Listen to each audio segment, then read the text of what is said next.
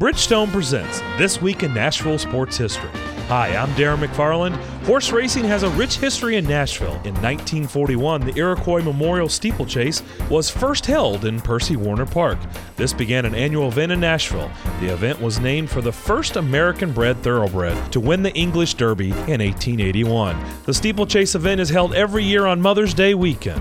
Nashville is home to some of the best race car drivers in the world. Auto racing began in the city on a dirt track at Cumberland Park in 1904. An 11 event program was established, and the fairground site has hosted races ever since. The track was paved in 1958 and would go on to hold numerous auto races, including NASCAR. Many racers such as Sterling Marlin and three time Winston Cup champion Darrell Waltrip got their start on the Nashville track. This has been This Week in Nashville Sports History, presented by Bridgestone and the Nashville Sports Council. I'm Darren McFarland for 1025 The Game, ESPN Radio, Nashville.